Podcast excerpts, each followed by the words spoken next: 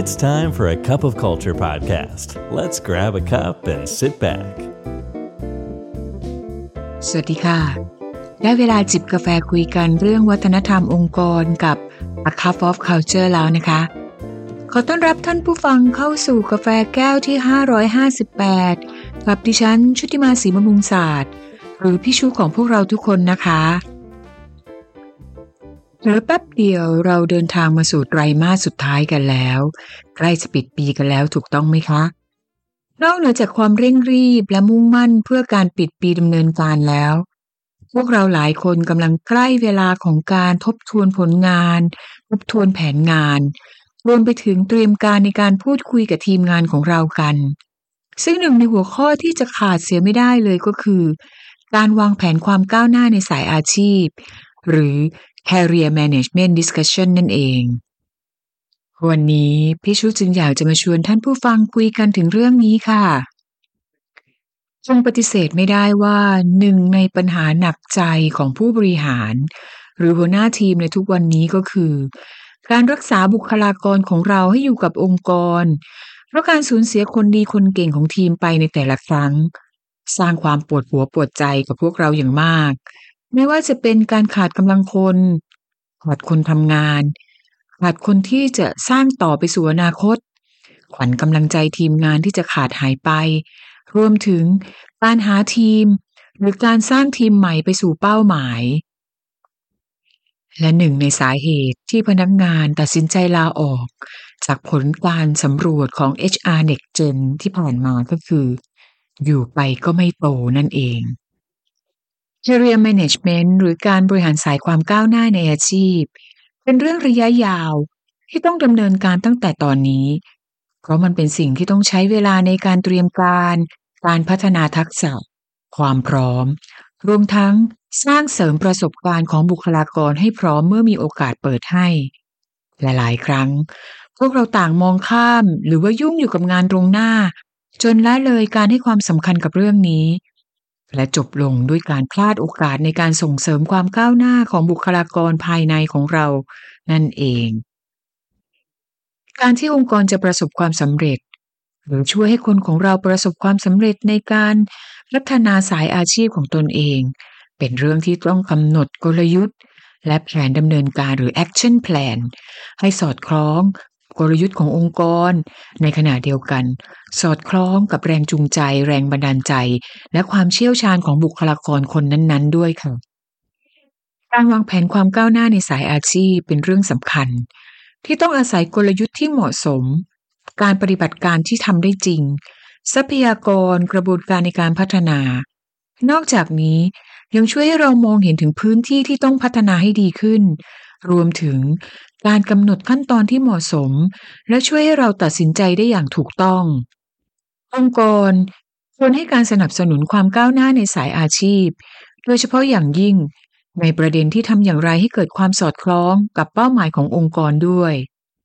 แม้ว่าการวางแผนและพัฒนาสายอาชีพ ความก้าวหน้า จะไม่ใช่เรื่องใหม่ แต่คงต้องยอมรับกันค่ะ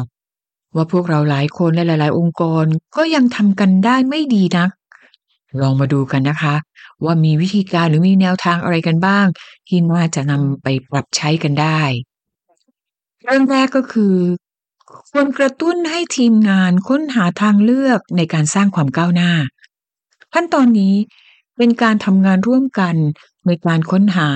ประเมินทั้งตนเอง และสภาพแวดล้อมในองค์กร ซึ่งจะช่วยให้ทีมงานของเรามีความตระหนัก ถึงสิ่งที่ชอบ สนใจ จุดแข็ง พื้นที่ที่ต้องพัฒนา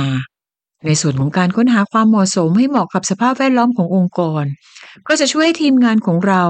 มองเห็นตัวเองในสายอาชีพที่ชัดเจนได้มากยิ่งขึ้น เรื่องต่อมาก็คือการสร้างความตระหนักในความสามารถของตนเอง องค์กรควรส่งเสริมหรือสนับสนุนให้ทีมงานมันสำรวจ ทดสอบความรู้ ความสามารถทัศนคติ และลักษณะเฉพาะตัว การสร้างความตระหนักรู้เป็นสิ่งสำคัญอย่างยิ่ง ช่วยให้ทีมงานเข้าใจถึงเป้าหมายและแรงจูงใจ รวมถึงคุณค่าที่ตนเองให้ความสำคัญ สอดคล้องไปกับการมองเห็นภาพของสายอาชีพในอนาคต และเมื่อทีมงานมองเห็นภาพเหล่านั้นได้ชัดเจน จะช่วยให้สามารถกำหนดแนวทาง เลือกเป้าหมายที่ถูกต้องเหมาะสม รวมทั้งมีความสุขและพัฒนาตนเองไปตามแรงบันดาลใจมีคำถามง่าย ๆ ที่อาจจะใช้ลองพูดคุยกับทีมงาน เวลาที่เราพูดถึงการวางแผนสายอาชีพหรือความก้าวหน้าในการงาน เช่น อะไรคือแรงจูงใจของคุณ หรือคุณมองเห็นภาพของงานในอุดมคติ หรือไลฟ์สไตล์แบบไหน หรือคุณเรียนรู้อะไรจากการตัดสินใจเปลี่ยนแปลงที่ผ่านมา และมีอะไรที่อยากจะทำให้แตกต่างบ้าง และการสร้างความตระหนักรู้จะช่วยให้ทีมงานของเรา มันประเมิน มันปรับปรุง แผนงานในการพัฒนาตนเองให้เป็นไปตามสายอาชีพที่ต้องการ เรื่องสำคัญถัดมาก็คือ ช่วยกันกำหนดแผนอาชีพระยะยาว การทำงานร่วมกันเพื่อกำหนดเป้าหมายที่ชัดเจน จะช่วยกำกับการพัฒนา และควบคุมความคืบคืบหน้าไปสู่เป้าหมาย ควรสนับสนุนให้สร้างเป้าหมายและตัวชี้วัดที่สมจริงเป็นไปได้ รวมทั้งกำหนดแผนปฏิบัติที่ต้องทำอย่างต่อเนื่อง และแม้ว่าเราจะพูดกันว่าการพัฒนาสายอาชีพหรือการวางแผนความก้าวหน้าในอาชีพ เป็นเรื่องระยะยาว เราเองสามารถกำหนดจุดเช็คสอบหรือ milestone เพื่อให้เราและทีมงานสามารถตรวจสอบความก้าวหน้าตามแผนที่กำหนดไว้ได้ เรื่องถัดมาคือการสร้างแผนดำเนินการอย่างมีกลยุทธ์ เมื่อได้ร่วมกันกำหนดเป้าหมายแล้ว ควรกำหนดกลยุทธ์ที่จะพาเราไปสู่เป้าหมายนั้นๆในขั้นตอนนี้ ต้องอาศัยความมีส่วนร่วม การสนับสนุน รวมทั้งกิจกรรมต่างๆ เพื่อให้เกิดความสำเร็จ มันจะประกอบไปด้วย การกำหนดนโยบายการส่งเสริมจากองค์กร การสร้างความสัมพันธ์และพัฒนาความเชื่อมั่น การลงมือพัฒนาทักษะองค์ความรู้ และความมุ่งมั่นในการแสดงออกให้เห็นถึงผลงาน ในลำดับถัดมาคือการเริ่มลงมือทำตามแผน เมื่อจัดทำแผนเรียบร้อยแล้วได้เวลาลงมือทำให้ต่อเนื่อง รวมทั้งมันตรวจสอบความก้าวหน้าสอหาความคิดเห็นและมุมมองจากผู้ที่เกี่ยวข้อง เพราะการเจริญเติบโตในสายอาชีพ ต้องอาศัยการยอมรับ จากผู้มีส่วนได้ส่วนเสียรอบข้างของเรา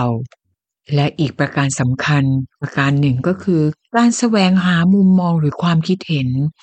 เป็นสิ่งสำคัญในการจะช่วยกำกับความคืบหน้าของแผน พัฒนาสายอาชีพ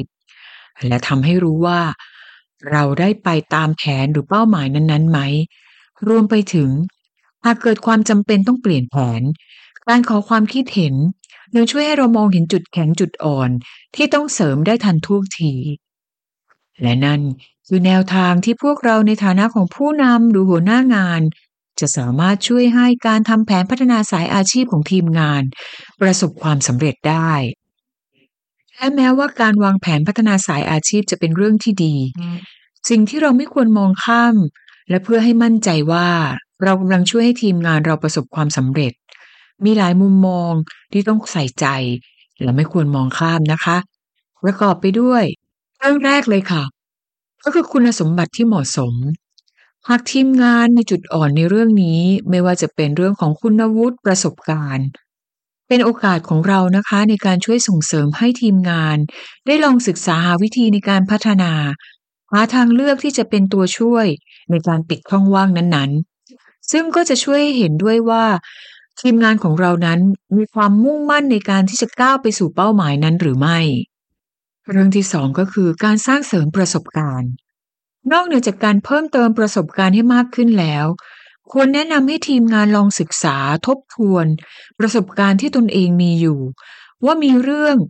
ตรงส่วนไหนบ้างที่สามารถจะนำไปประยุกต์ใช้กับงานที่กำลังสนใจจะไปต่อ เรื่องถัดมาก็คือเรื่องของการขาดความมั่นใจ สงสัยในตัวเอง ทีมงานหลายคนค่ะมักจะสนใจกับสิ่งที่ขาดมากกว่าให้ความสำคัญ กับคุณสมบัติที่ตนเองมีอยู่ ในฐานะของหัวหน้างาน สิ่งที่เราควรแนะนำให้ทีมงาน ก็คือการลองทบทวนประเมินตนเอง ให้เห็นถึงจุดแข็งในเรื่องต่างๆ และให้ความช่วยเหลือไปสู่จุดหมายนั้น รวมทั้ง